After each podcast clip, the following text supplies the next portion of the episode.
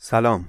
امروز دوم آذر ماه سال 1401 و من بر خودم لازم دیدم که بعد از دو سه ماه سکوت در پادکست نظامی گنجوی به رسم ادب بیام و یه چند کلمه ای با شما که خب روزهای طولانی باهاتون هم نفس بودم اینجا سخن بگم. دلیل این سکوت و این تأخیر بر همه ما خب روشنه. همه می‌دونیم که در چه روزگار ویژه‌ای به سر می‌بریم؟ روزهایی که ملغمه است از هزار جور ترس و نگرانی و البته هزار جور امید. دلهامون داره پاره پاره میشه از غم. دلامون داره زجه می‌زنه از غم برای جانهای عزیزی که همینطور دارن از دست میرن. اما خب ته چشمامونم یه برقی می‌زنه. برای اینکه می‌بینیم چقدر آگاهی، شجاعت و مسئولیت پذیری همه گیر شده این روزها بین اخشار مختلف ایران ما به خصوص جوانان. یه سمت وجودمون نگرانه برای عزیزانمون که در بندند و بی اطلاعیم ازشون. اما خب از اون طرف امیدواریم و خوشحالیم از این که می‌بینیم هنرمندان و شاعران و نویسندگان بعد از این همه سال بی تفاوتی نسبت به مسائل جامعه حالا تعهد اجتماعی رو وارد آثار خودشون کردن و این دستاورد کمی نیست. خلاصه کلام این که هم دلشوره ایرانمون رو داریم هم نگران امنیت مردممون هستیم. و هم البته دلمون گرمه به این همدلی و همصدایی و آگاهی که بین طبقات مختلف مردم ایجاد شده. من البته نمی‌خوام الان درباره اوضاع سخن بگم. یه چیزایی مدتی قبل در پادکست سعدی گفتم و سخن رو مکرر نمی کنم اما می‌خوام بگم که در چنین وضعیتی طبیعی است که خیلی حالی نمیمونه برای شعر خوندن به خصوص شعر نظامی که شعر عاشقانه است و وقتی شما پر باشی از دقدقه هایی از جنس دیگر طبیعتا سخت میشه برات که بخوای فارغ و رها بنشینی با دل خوش قصه بخونی و شعر بخونی و چند سال پیش یه جایی برای عزیزی نوشته بودم که قرار بود برایت فقط ترانه بگویم. بنا نبود که از زشتی زمانه بگویم. مرا ببخش عزیزم که فکر این همه اندوه رها نمی کندم شعر عاشقانه بگویم.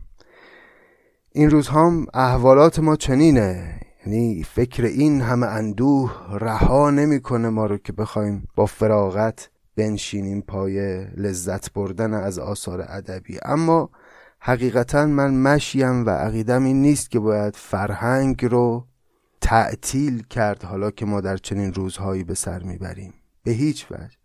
همیشه گفتم و میگم و خواهم گفت که شعر خوندن و پرداختن به آثار ادبی برای ما یک تفنن و سرگرمی نیست یک کار جدی است. یک کار جدی که ما رو اتفاقا وصل می‌کنه به سرچشمه های آگاهی و زیبایی و فرهنگ. و ما در اوج بحران های اجتماعی هم اتفاقا نیاز داریم به این آگاهی و فرهنگ و زیبایی. و بنا نیست که چون در روزگار بحران به سر می‌بریم ارتباطمون رو با فرهنگ قطع کنیم. اما خب چه باید کرد که حقیقتا توانی نمونده برای شخص خود بنده برای ذهن فرسوده من که بنشینم براتون ادامه لیلی و مجنون رو بخونم.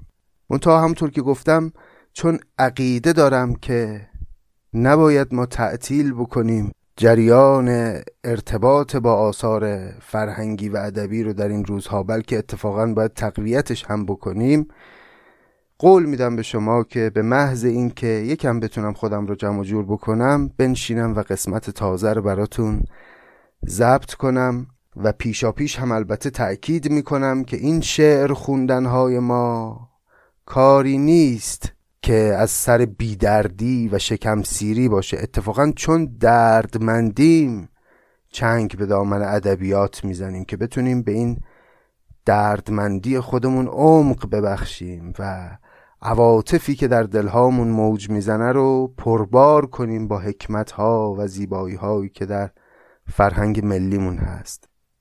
پس منتظر باشید. من پیشتر در پادکست سعدی هم قول داده بودم که ادامه کار رو پی خواهم گرفت اما تا امروز واقعا برام میسر نشده. منتها تلاش خواهم کرد که بر این افسردگی و اندوه فائق بیام و بنشینم و کار رو ادامه بدم به کوری چشم اون کسانی که نمی‌خوان ایران آگاه و ایران آزاد رو ببینن. شما هم سعی کنید بر افسردگی ها و غم هاتون فائق بیاین و هر کار مفیدی که از دستتون برمیاد رو انجام بدید. این روزها خیلی من پیام داشتم از دوستان عزیز لطف داشتن که اظهار دلتنگی برای پادکست نظامی کرده بودن. و من به رسم ادب لازم بود که این چند کلمه رو عرض کنم. همه تلاش من این خواهد بود که به زودی برگردم و پادکست رو با هم ادامه بدیم. البته با این آگاهی که ما شعر می‌خونیم ما ادبیات می‌خونیم برای اینکه هم دلتر بشیم هم نفستر بشیم به ریسمانی به نام فرهنگ ملیمون چنگ بزنیم برای همبستگی بیشتر و برای آگاهی بیشتر و این کار به هیچ عنوان از سر شکمسیری و از سر بیدردی نیست و ما همه وجودمون این روزها درد برای ایرانمون. عرض دیگه ای نیست. مراقب خودتون باشید دوستان عزیزم. مراقب ایرانمون باشید و مراقب دستاوردهامون باشید. خدا نگهدار.